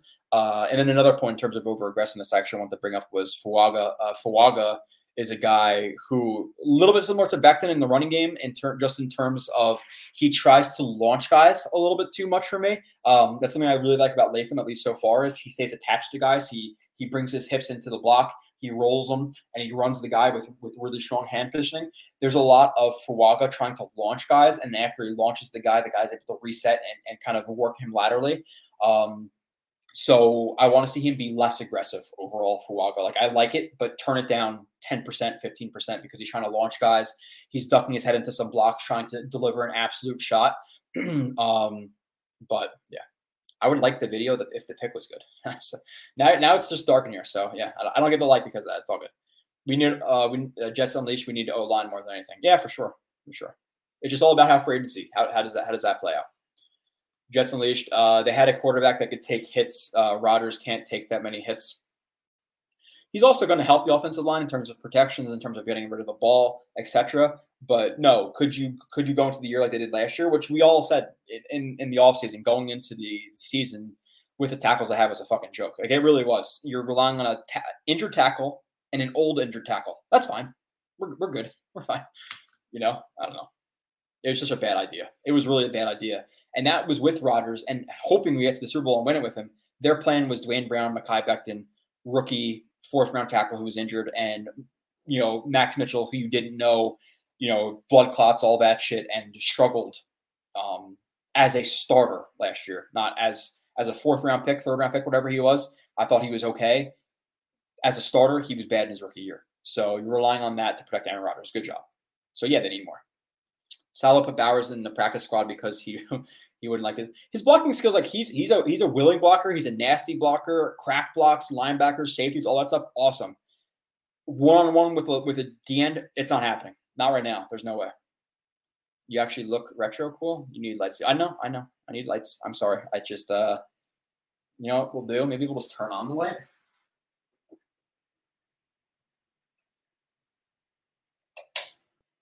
There we go Is that better? Now, now there's a freaking now there's that little shine. I don't know, guys. I don't know. Fuck. I'm sorry. I'm sorry. Darkness retreat. Yes. You know what? I might just yeah. Fuck that. Again, you guys aren't here for the technology. I promote. I'll promote my, my friend Ryan for that. Go go to Ryan's stream. We're gonna do the shit in the dark. This is this is a salute to Aaron Rodgers. Um, would you draft Penix and behind Rodgers? No, absolutely not why are we drafting a first round guy to sit behind Rodgers? If we don't win a Super Bowl, we got to do everything we can to win a Super Bowl. That's really all this. Um, we got to bring back Kyle Joe's losing. I am, man. I am. Do you uh, do the Jets realize that Keith Carter's reputation might hinder? Um, I don't know if they have great self awareness in general. Do they realize that? Probably not. Um, do I think it? It's it's it's an aspect. I, I, wouldn't I wouldn't go crazy. I wouldn't go crazy about uh, about like overlooking or, or looking too much into him. Like they're not going to get anybody because everybody hates him. But if if you have a guy who's buddy with Taylor, buddies with Taylor Lewan, let's say you know we don't know relationships in the NFL. Let's say that's freaking Trent Brown. There's a guy we really want. We're going after him, but he's a good friend with Taylor Lewan. He's like, okay, you know, the the Jets and the Bucks are offering me a similar contract. You know, obviously state taxes in Florida. That's that, that wasn't even purposefully, but you know, kind of similar contracts, similar money. But hey, the guy in Tampa, I heard he's a really nice dude, and the guy in, in Jersey, he fucking he's an asshole. So I'm not going to go there. But it's it's very possible. It's possible. I won't look too much into it, but it's it's there. Uh, greetings from to- Tokyo. Oh, that's awesome. Um, I've seen you in here before. are you always? I think you're always in uh, like at least Asian countries, and I think it was Tokyo last time. Maybe it's not, but. Mm-mm-mm.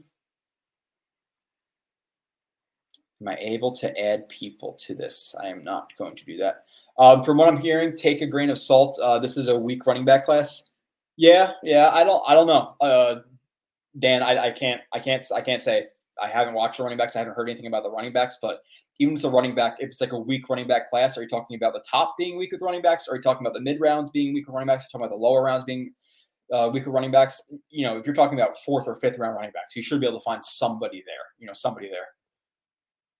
Batman voice. Uh, Kyle Pitts Bowers. I remember watching Derek Stingley for the draft a few years ago. Kyle Pitts was one of the few guys that got the yeah, dude. Kyle Pitts was dominant in college, and he was a fucking freak. Bowers is not. He's not a freak. He's a good athlete. He's a willing blocker. Great YAC, and YAC looks awesome on highlight films. It does. But in terms of getting off of press coverage, I didn't see any of it because he barely got pressed. Route running, he comes up very, very high in his breaks. His his his breaks are pretty rounded at this point, and then there's no contested catches there that I, that I was impressed with. Minus like again a really nice one-handed catch, which was most likely lucky. It's not something that's very replicatable, just snagging it one hand unless you're Odell Beckham. So uh, there's a lot of things lacking for me to say that he's some stud guy that no matter no matter what I'm taking him at ten because he's he's he's a weapon. If he was Kyle Pitts, fuck it, like let's take him. But he's not that. He's not that. Um, the, uh, John John says the widespread Latham skepticism that has become fashionable among draft media is wildly overstated. He's O tackle two, in my opinion. Fuaga O tackle one. Stellar Yeah, um, and that's and that's just because of the sample size, right? John uh, John John. I'm not saying it's for everybody in here, but maybe I you know I, I don't want to put a percentage on it, but let's say 90% of people probably haven't watched really one snap of him. Maybe maybe in passing they did, but I'm sure that at least let, us even get a little lower. But I'll give some the benefit of the doubt. At least half the people's opinion of him is because they watched one game of him versus Michigan, or even they maybe they even noticed in the entire game, but because of the last play of the game he got blown up. Oh, now he sucks. Right? In my opinion, that's what it is. Because um, watching him early on, I'm like, I, I, I like this guy, um, but a lot can change. A lot can change. Uh, people run with the narrative from one big game. Latham would be everyone's O tackle too if he didn't play Michigan. Okay, yeah, like that's that's what I'm saying.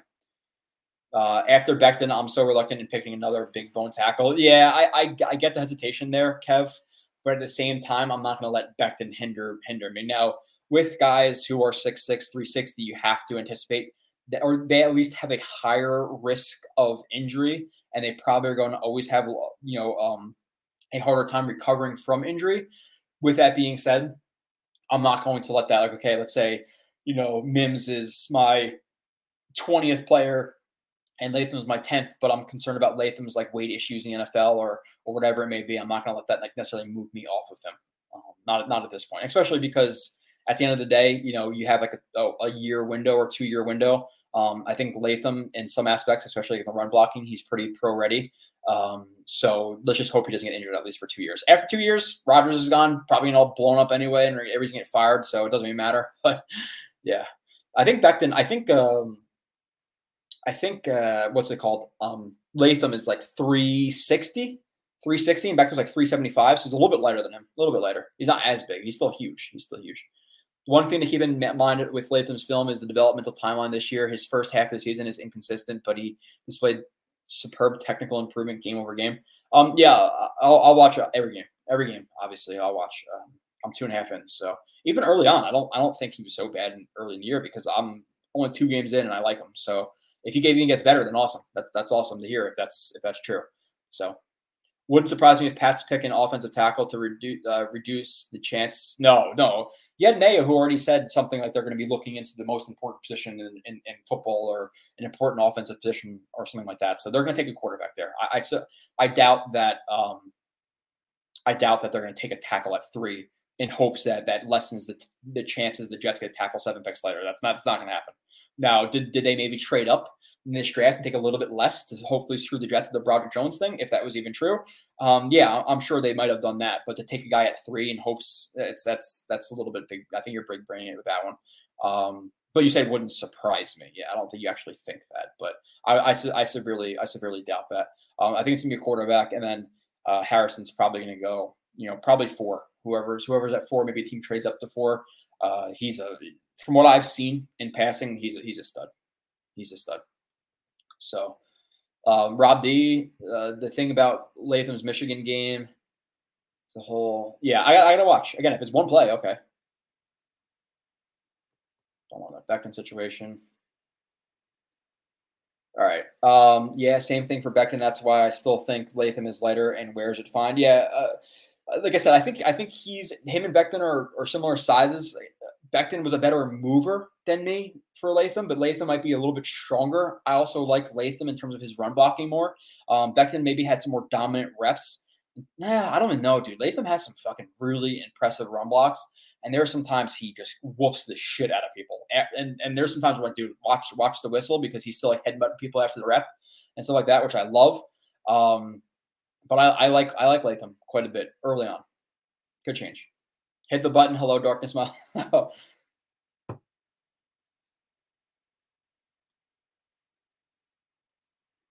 I'm sorry. Again, I just I it's like nothing I could do, right? Like I buy a Jets light that lights up different colors. I plug it in, it fucking it, it just doesn't work.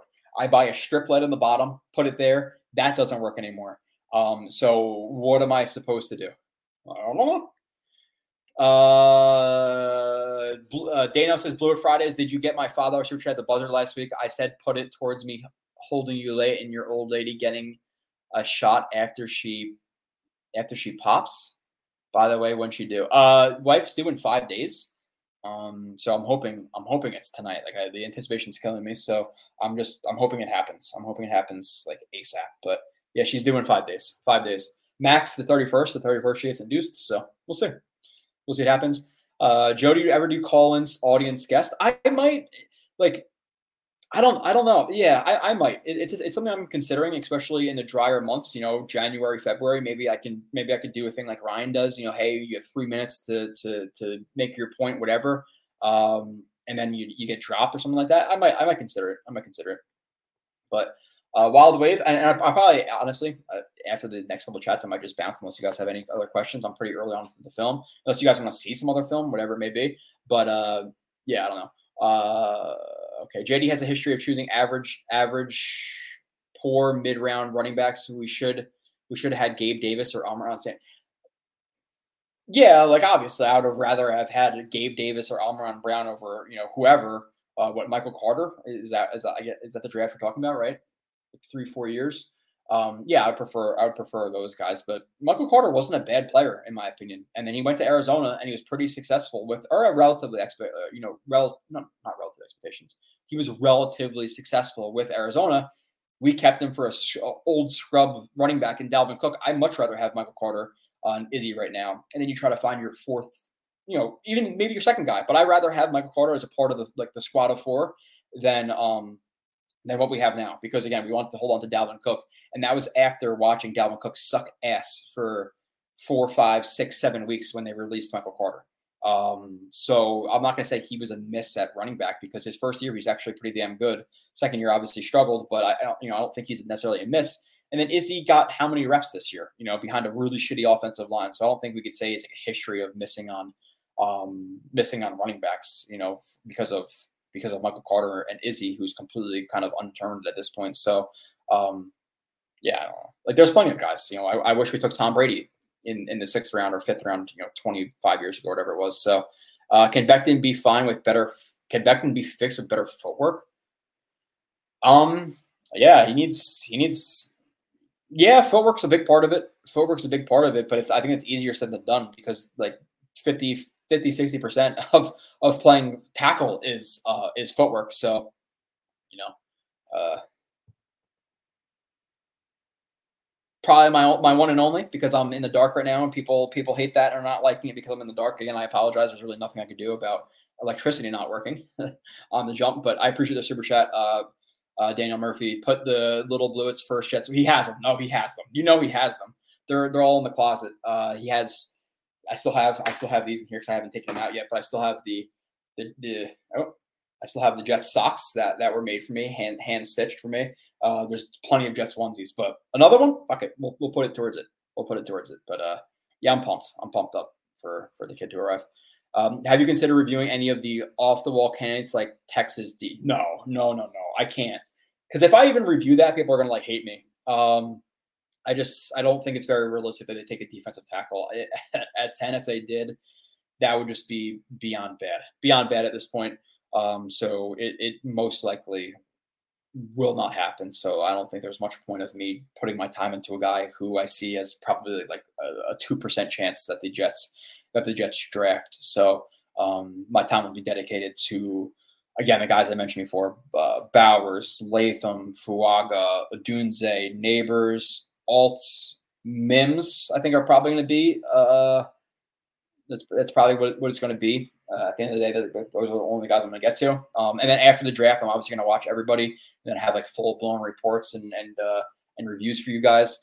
Um, but I'm also going to try to get some player reviews done too because you know before free agency, maybe Will Mc- and I don't think there's anything that Will McDonald's going to do on film to impress us enough to to not care about Bryce Huff leaving. Which, if you listen to some of his comments, you know it doesn't sound like he's he's like he had opportunity maybe to praise the Jets a little bit um, in the last few weeks, but you listen to his interviews, he's kind of like, yeah, like I owe to my family, I want the money, and he's always talked like that. Listening to his interviews, he's not the most enthusiastic guy, so I wouldn't necessarily look so much into it.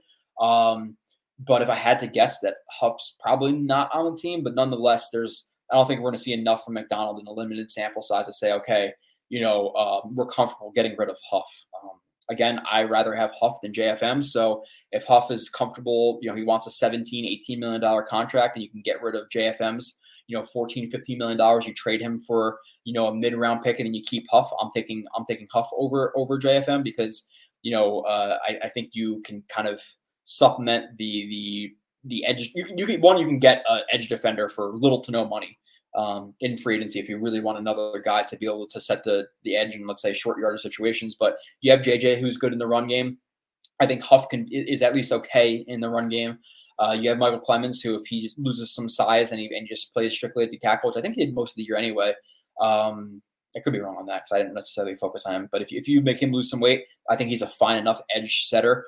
Uh, I will be a little bit concerned about the run defense because we struggled in general last year, even with JFM and JJ in terms of run defense. But again, pass rush is king. You know, he had 10 and a half sacks this year in a season where we had little to no leads, if any leads at all. And plenty of the games were getting blown out in, which, by the way, just like talking about um, the Jets and the coaching staff, like you heard some quotes like they fought, you know, they never gave up, all this shit. It's like they got blown the fuck out versus Miami. They got blown out versus Cleveland. They got blown out versus the Bills. Like, how many games did you get blown out this year? You know, so like, was it so close? Like, you know, I think the players did give up. That Cleveland game, it looked like they gave up. Again, we had a few beverages together. At least I had beverages on stream. Uh, it looks like they gave up in that game at, at, certain aspects, and they were making some business decisions. So, um, yeah, yeah, Sox fire. Uh, but yeah, with with with Huff, it's it's gonna be interesting. That's that's the that's that's a huge talking point. So I want to review McDonald and see, you know, could we have should we have faith in him going forward next year? In my opinion, again, watching not necessarily passively because I watched all the reps, but uh, I'm not laser focused on him. But he was impressive in in his limited sample size this year. So watch him. Watch the guys like Tony Adams. Those are the guys who are a little bit more unknown, and then you start doing the, the players who are a little bit more hyped up. Uh, the the uh, you know JJ's, the sauces, the Garrett Wilsons, the whoever's the fucking Devils already down. Devils been sucking ass recently. Not not ideal. Um, okay, some fun uh, interior defensive line targets for that for that third round pick. Potentially Murphy is a beast, though. Daniel, you are right. He's probably going. So I'm I'm automatically assuming. Um, Dan, that he is a guy who is a first. I, I believe he's the first overall defensive tackle, right? I could be wrong. I believe that's his name, but I know there's at least one D tackle who's going to be drafted that high, and I, I thought that was his name. If not, if he's like a third round guy you're talking about, um, maybe I'm just mistaken the name. Um, then maybe you look into him, but I'm pretty sure that's a guy who's like a, a, top of the first round guy, right? Unless I'm mistaken. So if they drafted defensive tackle, I would legitimately lose my shit because you're pouring like fucking uh, like a million dollars and three first round draft picks into the into the uh, into the offensive uh, defensive line. We cannot we cannot do that too much. Captrada, as for Becton and Laken, I don't think we can get rid of both. I'd cut Laken post June 1st. Well, Becton is not necessarily a guy you're getting rid of because he's he's a free agent at this point. So um, it's, it's it's about resigning him. And with that being said, if you don't think we can get rid of both of them, like what is the price? Like legitimately asking, what's the price that you're willing to sign Becton for? Like what is your what is your cap on Becton? Because if you can get him back for, you know, three, four million dollars, again, I, I think that's for some people like oh they might say a million or two maybe he was injured. You know, obviously he played in in what 16 out of 17 or yeah 16 out of 17 games. So um, he was better in the beginning part of the year. I still thought he was overrated in the beginning part of the year, but I think he was probably injured and fighting some type of battling some type of injury later on in the season, and maybe that's why he was so bad. Um, would I like him to be a swing tackle? Would I like him at three or four million dollars over Carter Warren and Max Mitchell as backups? Yeah, yeah, I, I, would. So if you can get him to be like a backup swing tackle, I'm okay with that. But uh, I'm not relying on him to be a starter. If you sign him, it's to be a backup. Uh, and as far as Laken, you could cut Laken post June 1st, or you could designate him post June 1st, I believe, um, where you can get like it's $10 million back, um, at least this season post June 1st. So can you find a, and even if it's eight, let's just say it's eight to be careful because I always, I'm, I just, I'm terrible with remembering contracts and stuff like that. Um, can you find a better guard in free agency for $8 million? In my opinion, you can because he is well below average. Start of the season, he was okay. Uh, but midpoint of the season, end of the season, he showed that he was the same old shitty Lakey Tomlinson. He was. And people were like, oh, well, you can't blame the Jets, you know, for um, for the signing because he was great with the Niners. Not true. Not true. The, the reviews out there. Um, watching him after the nine uh, with the Niners, like uh, this is not worth sixteen million dollars a year. Not. I thought he was like average, um, maybe a little bit above average at best. But to think he's like some Pro Bowl stud with the Niners, it's just it's just inherently false. Uh, you're going to get paternity leave. Yeah, like I don't get paternity leave necessarily, but I get like sick days, so I'm taking a month off. Um, and in that month, I'm going to get a lot of film done. Even though I'm already I'm already getting I'm already getting uh, a lot done, but that that month I'm gonna get a lot of a lot of work done. Uh, Blue in his panic room. Yeah, no, Kayuka. The I bought again. I bought a strip light behind me that cut out after like three or four uses, and I bought a jet sign that apparently is now has a loose wire and it'll turn on for five minutes and then just not work again. So uh, shitty investment there. I might just buy the green light that lights up the entire room, that, and that be the end of it because I try to get fancy and it uh and it sucks. Okay, uh, Dan. I'm just gonna call you. Uh, I always see Daniel, and I always want to call you I, I, don't know. I don't know. Just I'll call you. Start, gonna call, start calling you Dan. Uh, Joe, do you think I can do a better job than Laken at left guard? 5'8", 235? Is that?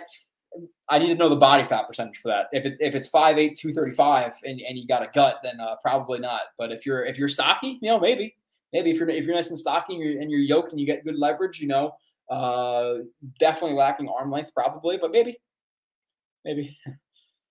okay, yeah, first he tackle taken. Yeah, okay two D tackles.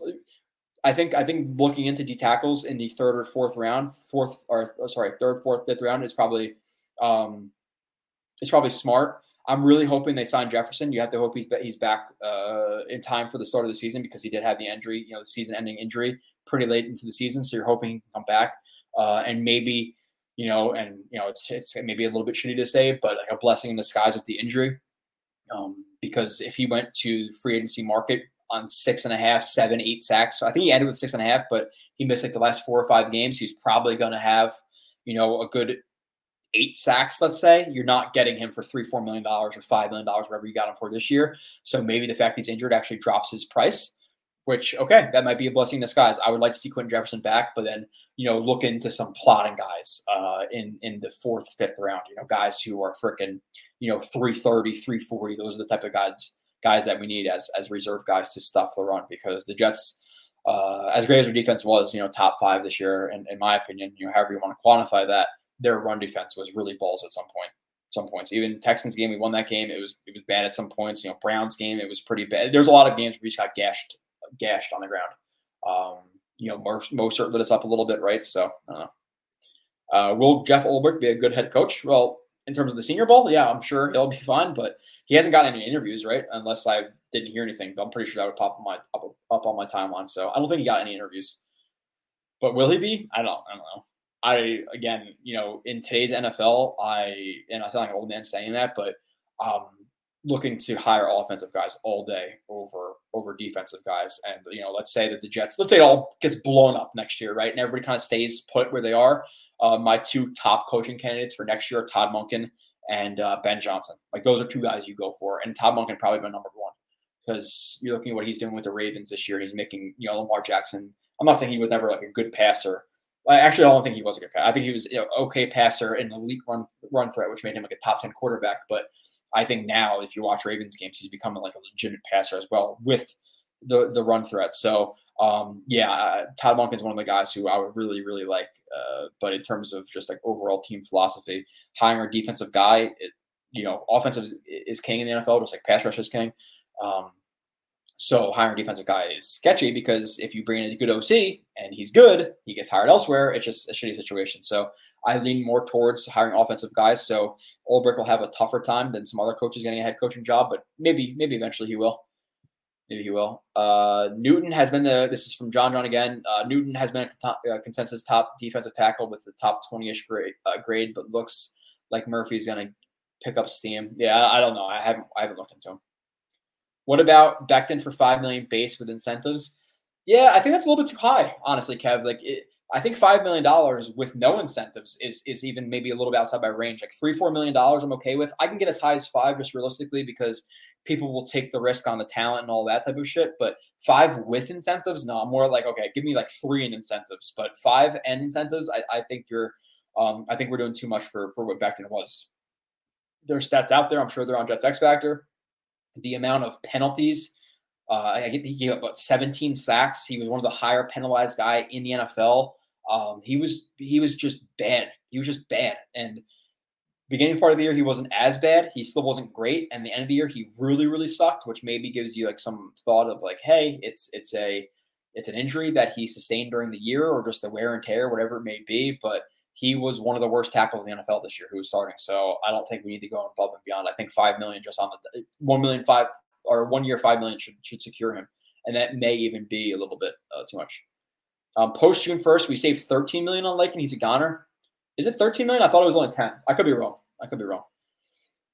I uh, oh let's let me look that up. Right, I'm not, I'm not in a rush right now. Uh, Laken Tomlinson contracts OTC. Is there? I know there's like a way to go into OCC uh, OTC and do okay. Cut pre June first. Okay, let me adjust this to post June 1st. Cut post June 1st. We save, yeah, well, it says cap savings 13 million, dead money six. Oh, okay. And then and then three million cap saving and one million dead. I thought it was 10. I always thought it was 10, but based on this, again, unless I'm just missing something, unless there might have been some type of restructure where they added more or some bullshit I don't know about, but $13 million post June 1st. And then what is it pre? Pre, it's 8 million savings, 10 dead yeah, cut him June. If you can't find a guy better guy for thirteen million dollars, like geez, dude. So he's uh he should be as good as gone. And I don't you know I know people like oh the continuity. It's harder to replace three guys. I don't give a shit about continuity when it's not good. You know Becton's not going to be here. There's no continuity there. And and Laken Tomlinson's garbage. it doesn't matter. So why do you know continuity for sake of continuity is not. It's maybe a little bit overrated. So um, 70 inch wingspan and can combine weight. You're talking, oh, you're talking about defensive tackles. Yeah, I'm, I'm not even looking into it. Monken should have been the higher last time. I like Saleh, but I always preferred an offensive minded guy. And said, yeah, I I know I really liked him. I know Scott Mason from Play Like a Jet, who I think is overall not talked about enough in terms of like content creators and stuff like that. But nonetheless, um, one of my friends, I think he's good. Uh, he did like a breakdown on Monken. He also liked him as well. Um, but yeah, I, I really like Monken. I think Monken wasn't Monken also in the running with the Gase year. I think it was the Gase year I was looking at the guys where I really really wanted Monken, and then Monken went back to Georgia, um, and then we didn't think he was coming out during the Saleh cycle. So I think it really was really Monken over Gase. Like I, we wanted Monken, and nope. Adam Gase. That broke me. I was doing TOJ then. I did a couple more podcasts, whatever it may have been. I, I might have even done another year, but Gase broke me. Like I, I, took off like six months. I was gonna be done podcasting and done with everything. And then uh JetX reached out and now obviously I'm a partial owner of, of JetX. So uh thank you to them and, and reigniting the flame, but it's not been good. Like think about these last but we've been in these uniforms for 19, 20, 21, 23, four years. They've been so bad, like so bad. Gase year, uh, Gase seven and nine or whatever year that was, that was terrible because we even we won like five games to, at the end of the season, so we were like two and eight or whatever it was. Then we rattled off some wins at the end. Um, you had the, the, the mono that year, I believe, as well. You had the two and two and fourteen season. You had Saleh's first year, which was um, four, three wins, four wins. His first year, we absolutely sucked. Wherever that year was, you had uh, last or two years ago, I guess now, where you know you start off pretty hot and then they suck terribly at the end of the year. The Lions game, the Jags game, the Seahawks game, the Dolphins game, they absolutely sucked after starting five and two or six and three, whichever record you think is better and sounds better. Uh, either one, you know, sounds good to me. Uh, but nonetheless, six and three, five and two, and then you just completely shit the bed. And then this year you have Aaron Rodgers, and all that happens. Like these jerseys need to get burned. They just it's been the one of the worst four year stretches of Jets football. If not actually, probably the worst four year stretch of Jets football in the Jets history these last four years. It's been that bad. Um, so yeah, let's let's light these jerseys on on, on fire. But uh, yeah, Monken, Monken should have been the hire, but no, we had Gase, and immediately when he's hired, it's especially the Jets fan, like you're supposed to be pessimistic, and I don't blame anybody for being pessimistic. I think it's probably the right way to go when you've seen all the shit we have, but there was no positive way to spin that. Like we, we hired him and we're already a shitty franchise, and it's like this is going to be so, so bad. And it was. That was the most disheartening thing ever. Well, sorry, second most disheartening thing ever. The most disheartening thing as a Jets fan I've ever incurred or encountered was the uh was the season. Four snaps in. That that that was heartbreaking. Kev says, uh, "What teams are in need of an edge like Huffin that have extra early picks?" Or it's you know, I, I, I, plenty of teams need edge rushers. Now, who exactly? I would have, I would have to look, but there's plenty of guys who need stud edge rushers because, again, he had 10 and a half sacks this year.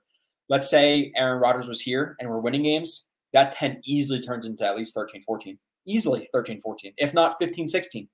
So he's a guy who, if he plays a, now, maybe him playing a full time role diminishes that, and he's not as effective on, on a snap by snap basis, which is probably true.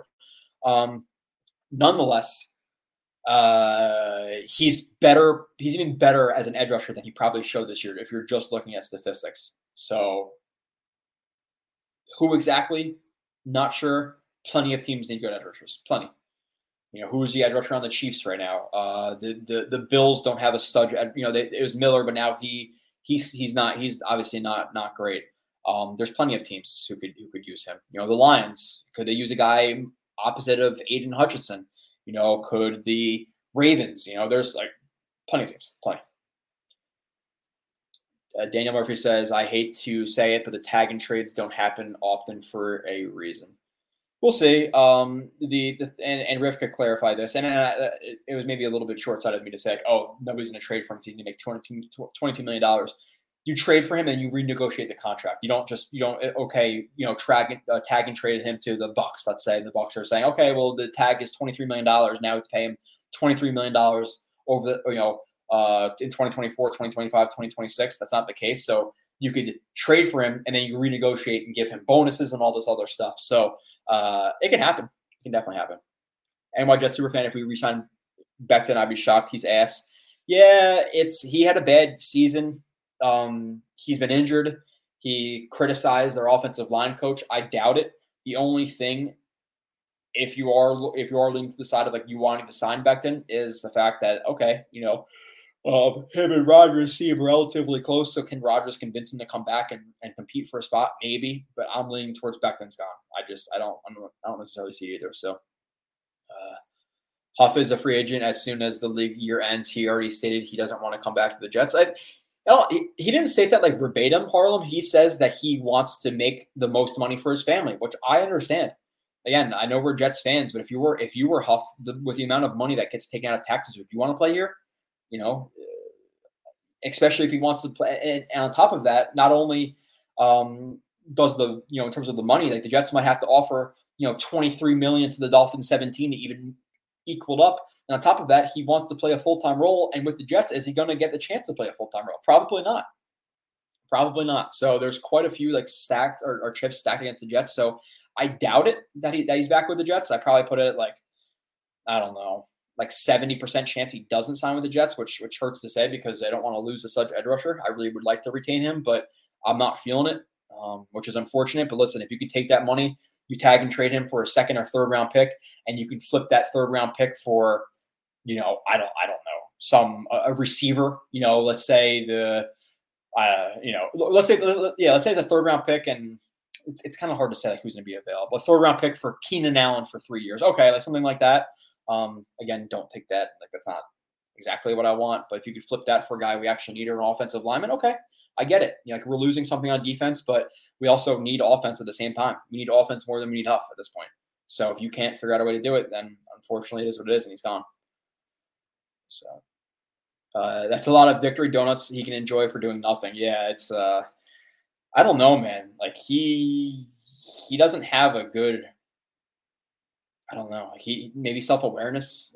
I think he thinks that people think he's better than he is. Like maybe he maybe he doesn't know that people know he sucks. I don't know. Same thing for Whitehead. It's like the guys arguing with Nania about giving up, you know, seven touchdowns instead of eight or seven instead of six or whatever it is. It's like, yeah, you still have a lot of touchdowns. You missed a lot of tackles. Like, why are we arguing about seven versus eight? Like, it was still bad. And like, and then he's actively quick clicking on the articles and giving us reads to do it and like screenshotting all stuff. So like, he's kind of humping JetX right now. Hey, fine, it's cool. It's cool with me. Um, keep moving down. I like Ben Johnson, but I think he's getting hired this year. Yeah, yeah. Um, there's quite. A, it, it seems like the, the, the coaching carousel right now is moving pretty slow. At this point, it, it, looks like Bill Belichick is is not not a lock with the Falcons, but it seems pretty likely that, that that's going to happen.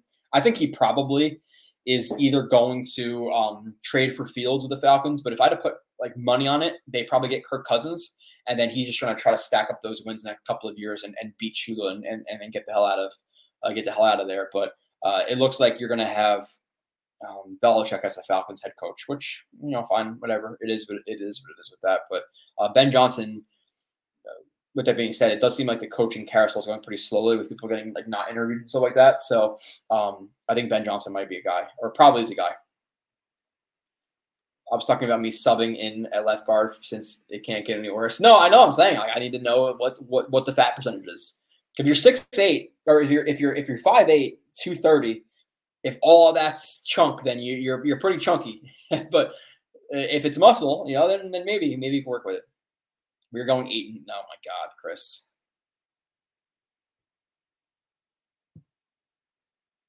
Don't do that to us. Don't do that to us. Saleh never used a tight end to cut block edges to help out Becton. Uh, that and having Laken to worry about didn't help Becton's stats just one more year. Yeah, no, like I'm not I'm not saying that he was put in the best best position, Kev. Um, I'm saying that in general, do I think five million incentives is, is is going overboard for him? I do, I do. I, I don't think it takes that much to sign him. I could be wrong. Maybe some team out there is like, hey, he was a first round pick. Uh, we're gonna give him ten million dollars. Fine, by all means, but that's a massive mistake in my opinion. Um, I want to see reps with Uzomah run blocking against a Whitehead. Both player. The, the thing with Fappy, like, like Rob Day, like I'll I will dunk not dunk on players. I can't never dunk on a player, but uh, in terms of criticism, I'll be fair. My criticism, I'll take Whitehead ten times out of ten on that one because Whitehead's like he's a good run defender in terms of like stacking guys and getting physical in the box, whatever it may be, or maybe not, maybe not like good in terms of stacking guys, but he's solid in the box. The problem comes with him tackling in space, and the po- the problem comes with him coverage. So um, that's not his weakness. Now we're talking about, I think the better situation, if you're talking about bad versus bad, is is Uzomah versus Whitehead on a dig. Like that's what we're talking about some about some some shit. But run blocking, uh, Whitehead has the advantage there. But let's talk about a pass coverage route. You know, on a fade, on a dig, on a seam, on a curl. That that would be interesting. That would be interesting. Uh, Daniel Murphy says praying for a Chuck Clark sign. You and Buffalo have sold me on him, dude.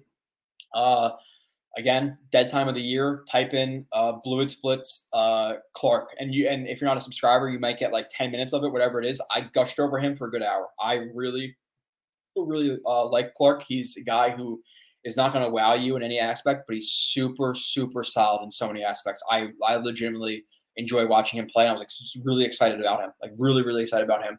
Um, unfortunately, he he tore his shit. But if your safety room next year is again, you know, Chuck Clark, uh, Ashtyn Davis, you hopefully you re-sign him to be like a third guy. You bring back Tony Adams, and then you bring in like a familiar face to to Saleh uh, as a fourth guy. Awesome. I would have preferred to be Trey Dean. Unfortunately, he got signed by the Chiefs, I believe, so he's not here anymore. Um, but it's not the worst safety room in the world. You know, uh, I think Adams was below average this year, but considering it was his first year starting in the NFL, um, below average is not the worst case, or it's, it's not it's not the worst case scenario.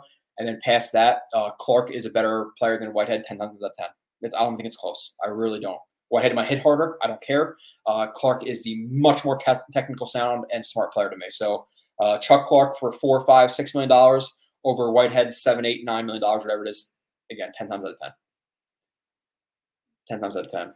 Uh, by the way, I asked Wayne Chrebet if he got tempted to coach seeing Adam Gase, uh, seeing Aaron, oh, Aaron Glenn succeed. He said no, but um, yeah, it's I would be interested to see that. I'm not going to say either way if it would work out or not. I don't think every single player who ever played makes a good coach. Coaching and playing are com- two completely different things.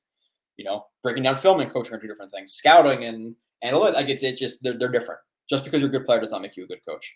Um, that's been we've seen that over history. So uh, let's see. Wayne Chrebet wondered how he and past Jets heroes would fare coaching a team. I'm going, and he's part of our website, so I'm going to say great. But you know, if you bring in all players from the past and they coach a team, probably not well. You know, uh, I don't, I don't, I think it's easier said than done. Um, nonetheless, we're about two hours deep. We're about an hour and 38 minutes deep. No other chats. Again, a little bit slower over time, and I've, I'm, I'm solo, so I kind of talk a lot to myself. But uh, oh, I'll, I'll, get to this, and I guess I'll, I'll, well, I'll bounce after two more questions. Um, but I'm going to bounce in a second, just because uh, I've been talking to myself for an hour and 40 minutes in the dark, and um, there's not a ton to, to continue to talk about if there's no chats. But Joe, do you see have any strong preference for uh, Visa, Visa uh, quarterback? Um, Gardner Minshew, you know, the guy who who I would like, but how much does he get? Does, does he outprice himself a little bit because he had a decent year with the Colts? Jacoby Brissett, I think he could be like a low tier starter for somebody. So um, he may be a guy who you could look at, uh, but he might outprice himself as well. Ryan Tannehill is another guy who you may look at, might outprice himself. Now, like the the the third tier options, you know, I don't really have a, a ton off my. Let's see. Let's see who the court who the free agent quarterbacks are.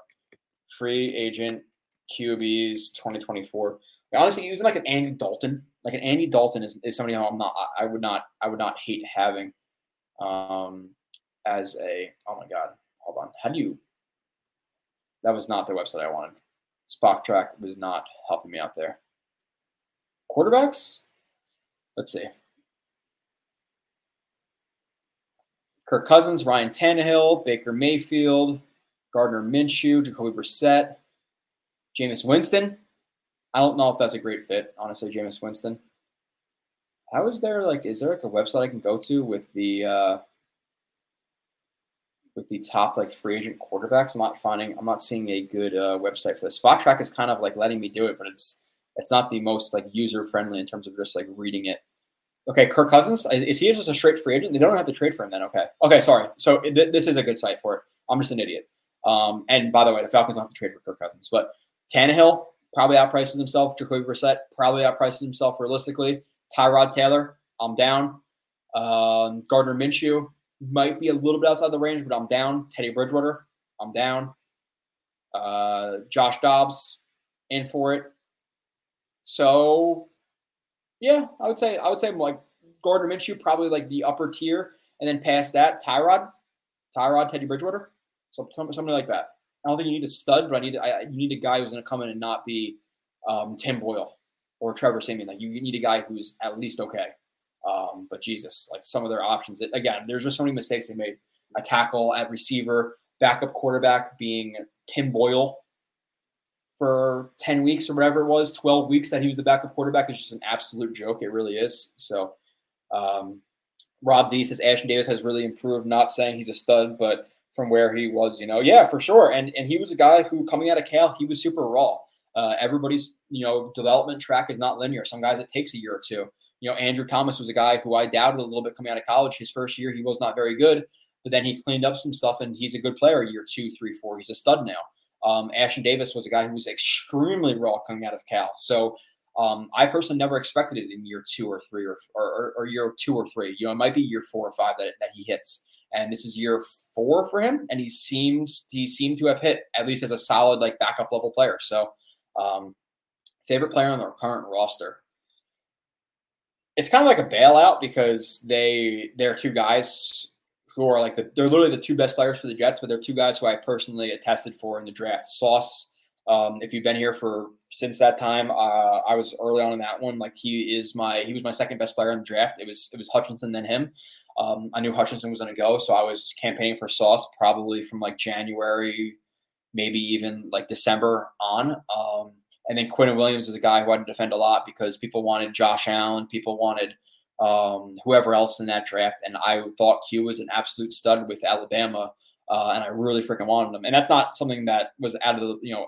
It's not like saying like, oh my god, I pat myself in the back for saying Q was a stud because everybody knew he was a stud. But there were certain people were like, oh, Josh Allen over him. Oh, Ed Oliver. He's not worth the third pick. I believe we're the third pick. So he's a guy who I I really really talked about highly. So he comes in and he backs up your claims that he now he's a stud. He's probably a top, you know, a top five D tackle in the league you know makes you like him a little bit more. Sauce backing me up. I like him a little bit more. Uh, in terms of guys who are maybe like a little bit more under the radar, I don't know. I don't really like a lot of under the radar guys. Guys like Conklin. I think Conklin's probably an underrated guy in terms of like my like compared to I think the general fan level. I would say I like Conklin more than people do. Um, past that, Quinton Jefferson when he came with the Jets, I liked him more, but now people like him because he's good. But yeah, um, how is your ex sidekick? Is he coming back? Um, I told him I was talking the other day. I was talking about like you know uh, we're talking about something. I, I, basically said like I either ride with Kyle or, or, I ride solo. So I'm gonna keep tempting him. I'm gonna keep throwing out little things in there. Maybe I'm just gonna send him an invite to the show every week and then see if one time he just pops on. But um, yeah, I don't know. Maybe maybe maybe he does. Kyle did. No, Kyle Kyle gave up. Kyle said fuck the Jets. I think Teddy is retiring. Is he? Is, that uh is that is that uh is that set in stone? World takes okay. Give me give me Tyrod. Give me uh give me Gardner Minshew then. One of, one of those guys, something like that. How about trading for uh, Browns, Dorian, Thompson, Robinson since they have Flacco as QB2? How was he the rest of the year, though? How did he play? Let's see. Dorian, Thompson, Robinson. Dorian, and this was a rookie year, right? Thompson, Robinson. How did he do? Because the pro, like, he got his chance, right, with the Browns. I know he was good in, in, in preseason with them. Um, and then past that, I didn't really hear much about him. I know he had a, maybe a shot or two to start, um, but then but then he didn't. Uh, oh, played in eight games. Okay, how did he do? Genuinely do not know. He so he played 19 for 36, 121 yards, three picks against Baltimore. Um, so he only really played in three games, like where he actually had legitimate snaps. So he went 60 for 112, so 53% completion percentage, one touchdown, four interceptions, 51 quarterback rating. Uh, the guy I want to trade for? No, I you know again give me give me Tyrod over over him. Now, if you're talking about like developmental type of guy, sure, but if, if I were relying on Dorian Thompson Robinson to be the backup uh, in a Super Bowl or bust type of year, I'm not. Not based on those stats. Again, acknowledge, while also acknowledging stats are very shallow. He could have been very impressive in this game, maybe, but uh, based on the stats, no, it's not like he he balled out and got injured or something like that. So um, the solo shows are good. We do love Kyle though. Yeah, no, I miss Kyle. It's it's fun to be able to bounce things off of him and like take a like take a sip a sip of water and maybe be able to like close my camera down and then fix my lights and shit like that. It's kind of hard to do it when you're solo, but nonetheless, um, in general, yeah, I, I would I would I definitely miss Kyle in here sabotage your video feed. No, it's not in my video feed. The, the camera's actually clear and stuff. It's just uh, the the freaking the lights went out. I think I figured out the, the graininess, but now the lights are out. Let me try to plug. I'm gonna try to plug in this light one more time, just for the last two minutes.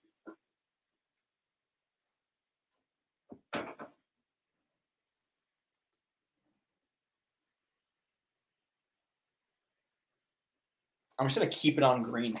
Just keep it on green. Maybe flashing different colors is, is what's screwing that light up.